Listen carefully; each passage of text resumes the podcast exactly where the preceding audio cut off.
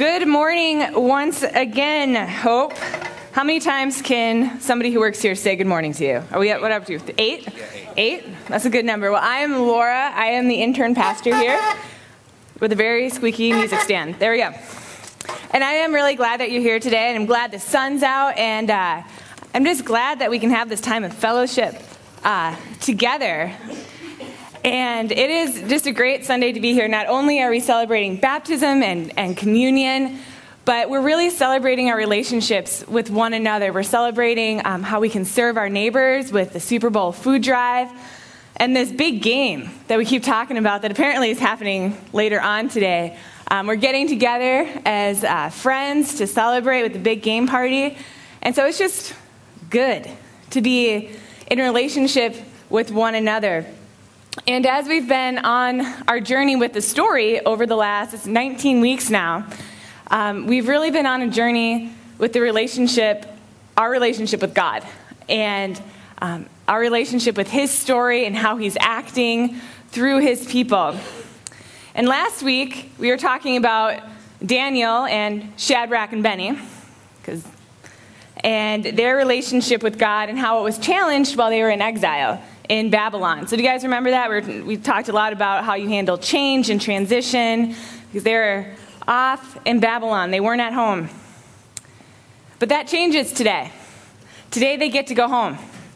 In uh, chapter 19 of the story, if you want to flip over, it's titled The Return Home. And they're going through another relationship change now with God, going home from Babylon back home to Jerusalem. And so, as we begin today, King Cyrus, King Cyrus of Babylon, allow, allows the Israelites to go home to Jerusalem. And it's almost, think back now, to when the Israelites left Egypt, when they got to go home for the first time. They were freed to go home. And I wonder if some of the Israelites had it in the way back of their mind what God told them then. Do you guys remember what God told them? Probably not. That's okay. Hey, when you're in exile for a really long time, your memory kind of goes.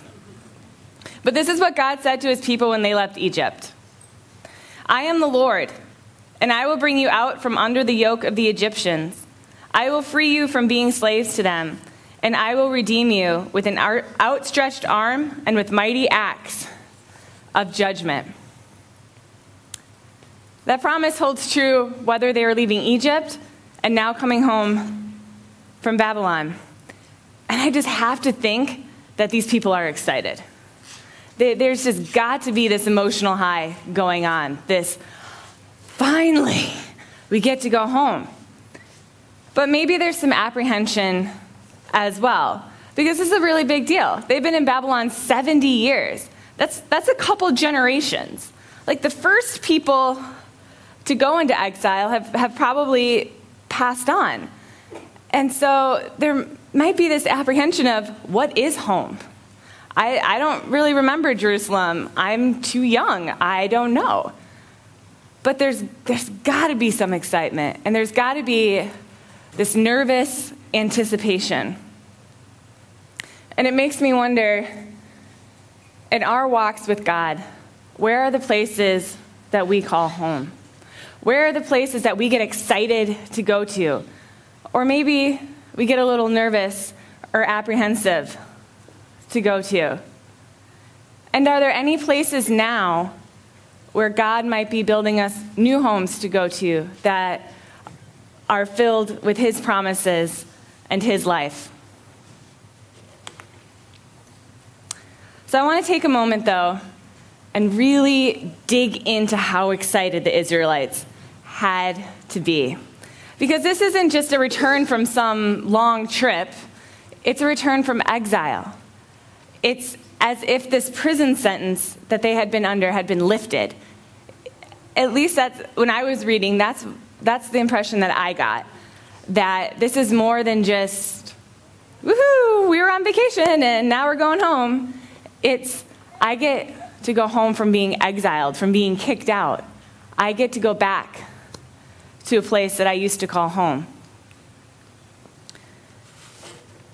Please turn with me in your stories, or if you're in the Abundant Life Bible, um, if you're in the story, page 263.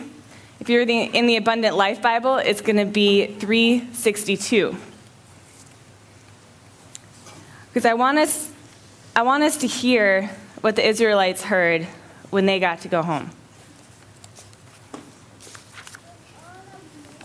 Or in the first part of that page there. Any of his people among you may go up to Jerusalem in Judah and build the temple of the Lord, the God of Israel, the God who is in Jerusalem, and may their God be with them. So, going home is a two, two phase project for the Israelites. They get to go home, and they also are set with the task to rebuild God's temple. And the rebuilding of the temple isn't to go home and try to return to some former glory or return to some sense of nostalgia. The rebuilding of the temple is the tangible and real rebuilding of the Israelites' relationship with God. It's, it's as if God knows we need something tangible to hold on to, to know that He's there, that He is present among us. And songs can be tangible as well, not just something physical like I'm holding the story here, but songs can also be tangible. And the songs can also remind us that God is present with us and that we're constantly being called home. Even in secular songs, um, that longing to go home, that longing to go back to where we belong, is a very popular theme. Like in the song Home by Daughtry. Um, it's a song I listened to a lot when I was in college, and it really just spoke to me about being able to go home and that longing to get there. So we have the words up on the screen here, and we're going to listen to the first part of this chorus. So go ahead and play it.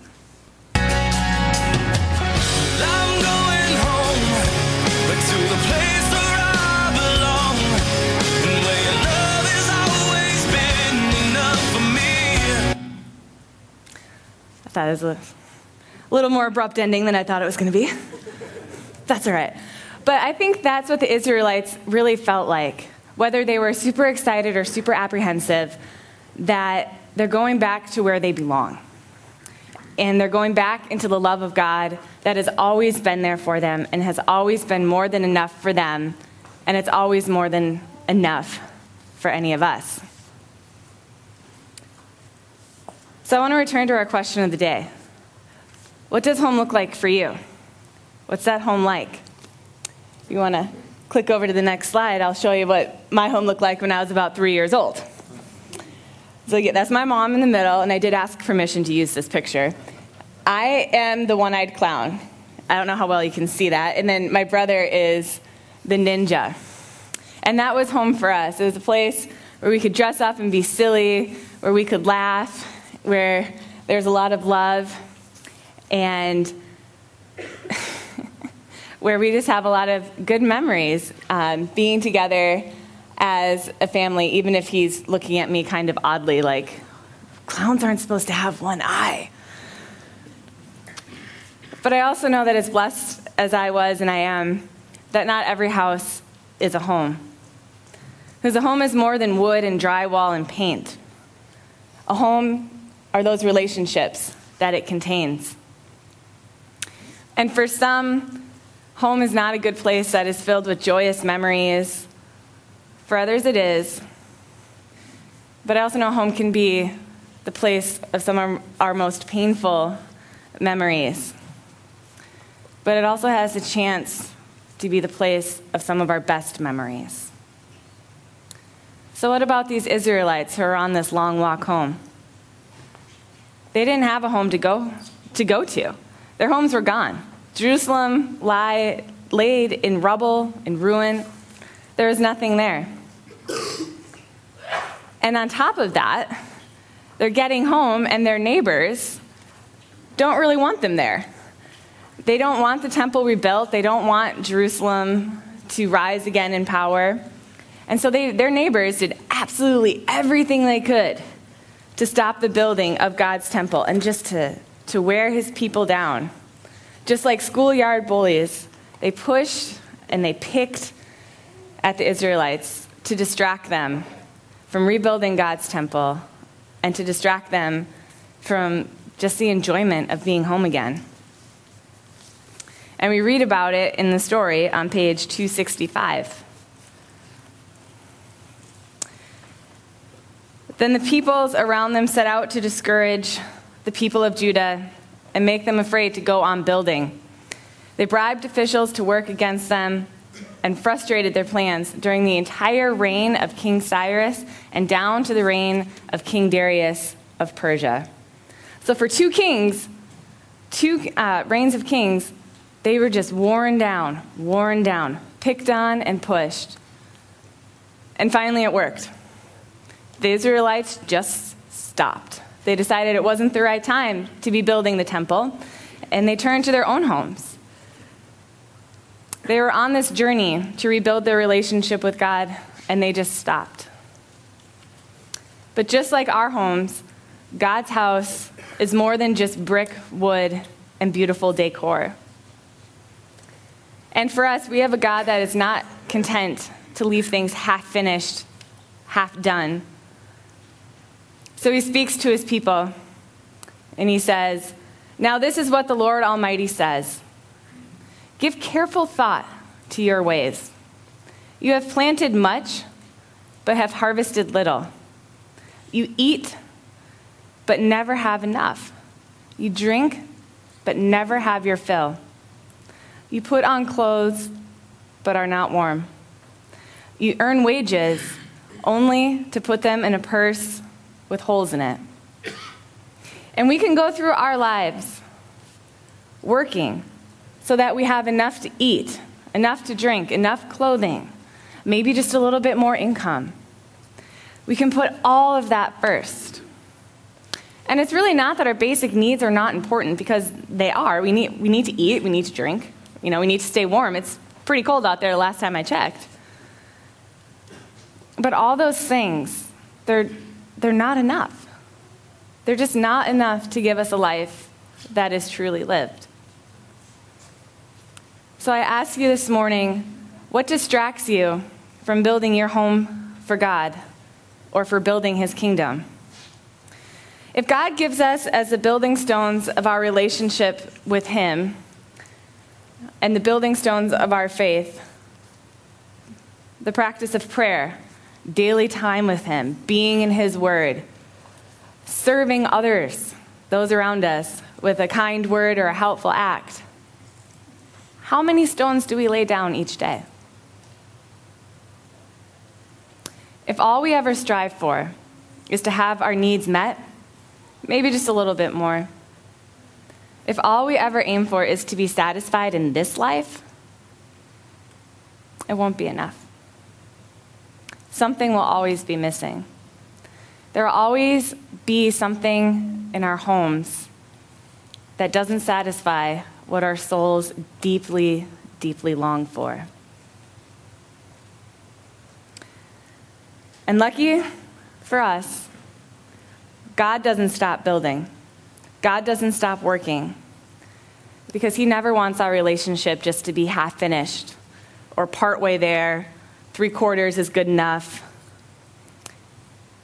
He knows, He knows what we need. And it's like communion. It's like this meal right here. We can come up to the altar and we can take a little bit of bread and have a sip of wine or grape juice and that little hunger that we get about halfway through service, halfway through the sermon, that might be satisfied for a little bit. But it's not enough. If all communion ever was was just the bread and the wine, it wouldn't even be communion. Because what makes communion communion is the promise. It's the promise that when you come up here, you are forgiven.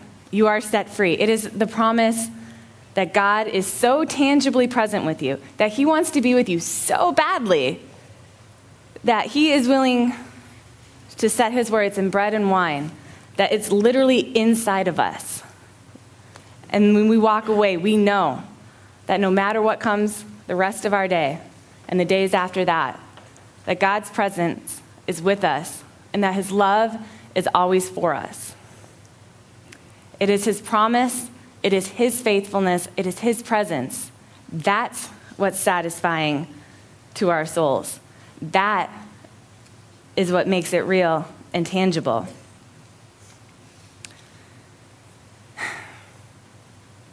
And more than just working at our relationship with God, God wants us to be someplace, to inhabit a space.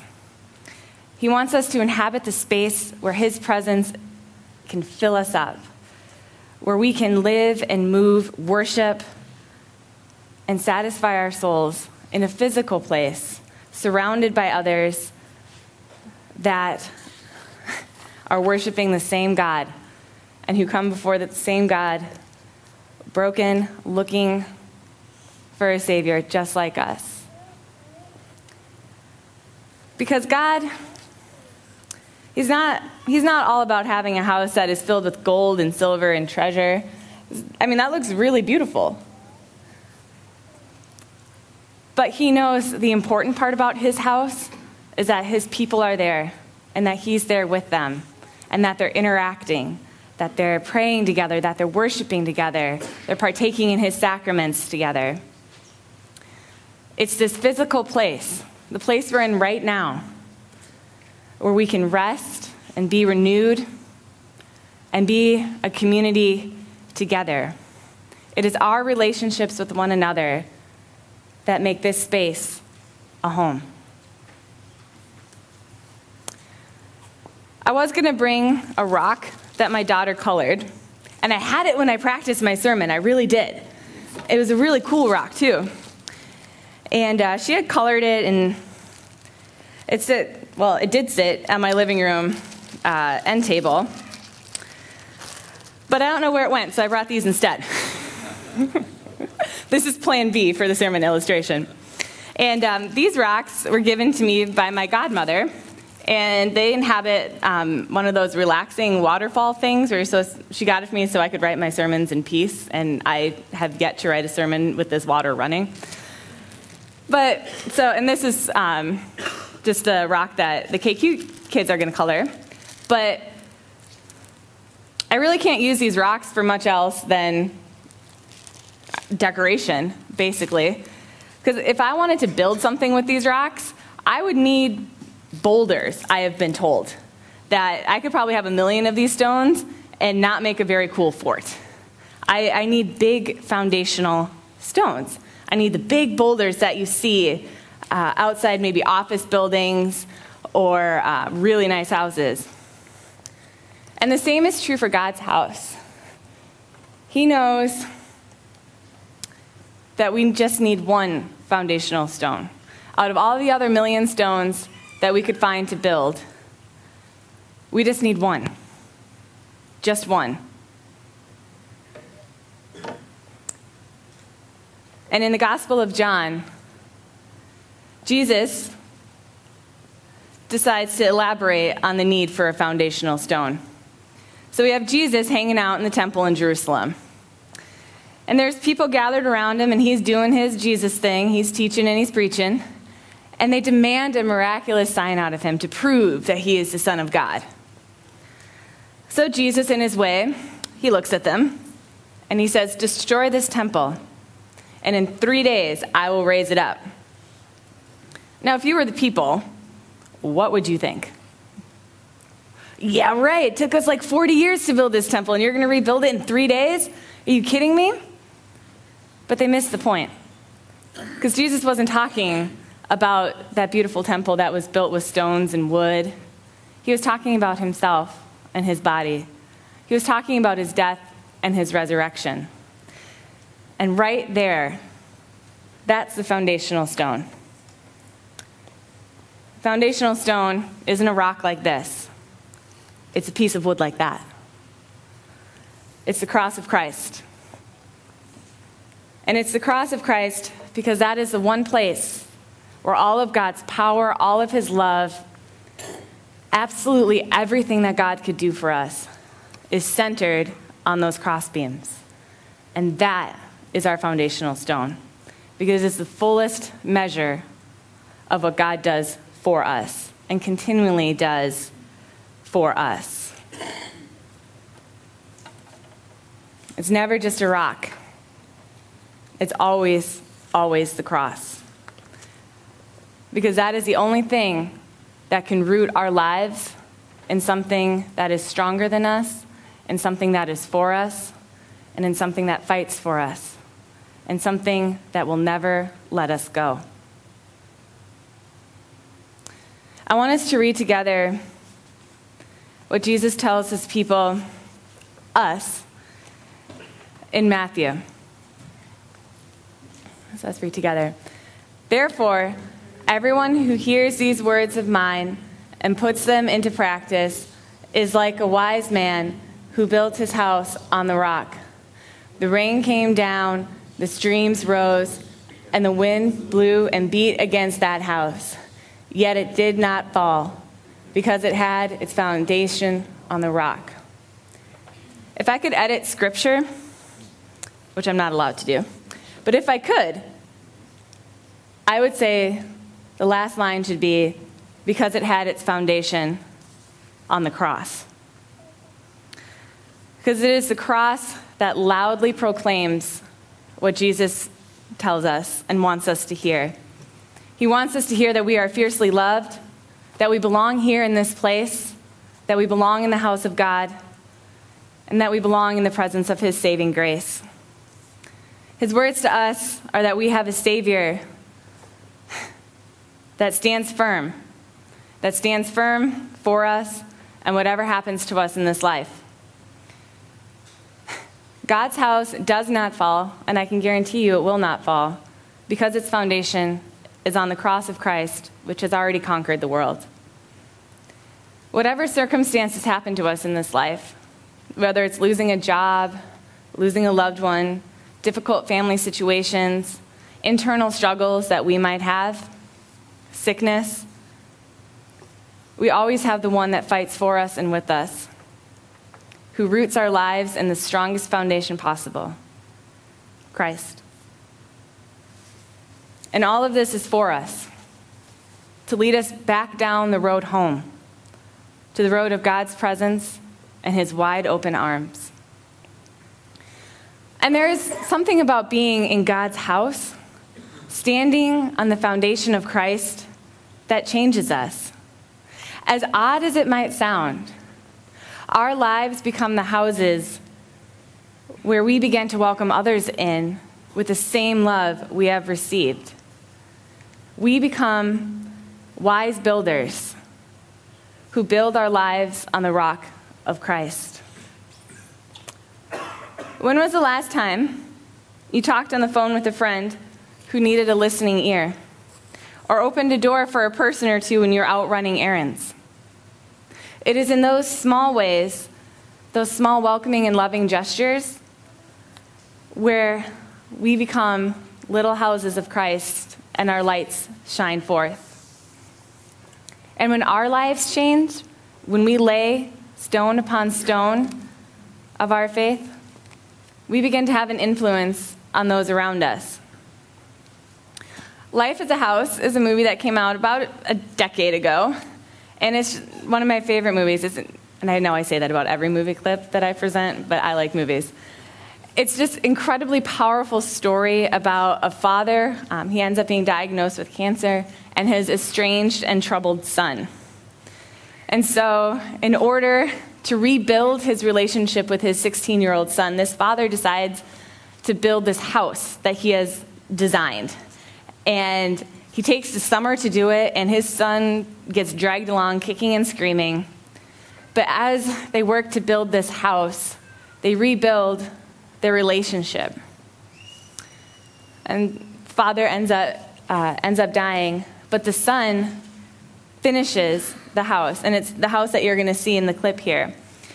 And this is at the very end of the movie, and I want you to listen really closely to the father as he's narrating his last words to his son, and see if you can't catch a bit of what we've been talking about this morning. So let's take a look. If our faith is a house, if our relationship with God is a house, we would want to be built on the cross, facing outward, outwards into the world, listening for what God might be saying to us. And if we are God's people, called home to God's own house in this place, to be filled up with all that He has for us, what are we going to do with that?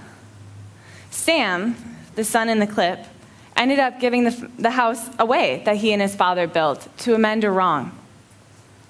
But what would you do? Would say that I am a fan of standing on the front porch. And I know not every house has a front porch, but I am quite sure that God's does. Because front, front porches are like the coolest things ever, because they are the perfect place not only to stand and give out our praise with arms high and hearts abandoned to God, but they are also the perfect place to see where the world needs us and our gifts. They are a place where people gather to talk and share about life, but they are also a place to step down from and enter the world to serve our neighbors. So this week, I want to challenge you. I want to challenge you to do at least one thing. You can do more, but at least one thing that builds up the kingdom of God. Pray for somebody that you are having a difficult time with. Call a friend you haven't talked to in a long time. Do something kind and unexpected for your spouse. Bring in some food for the Super Bowl food drive. Find a friend, older or younger, that you can mentor. And as you set out to do this, listen closely to the words that God says to us I will save you and you will be a blessing. Do not be afraid, but let your hands be strong. My friends, our hands are strong. They are strengthened by the promise of Christ. And I just say, let us go out and build his kingdom together. Would you stand and pray with me, please?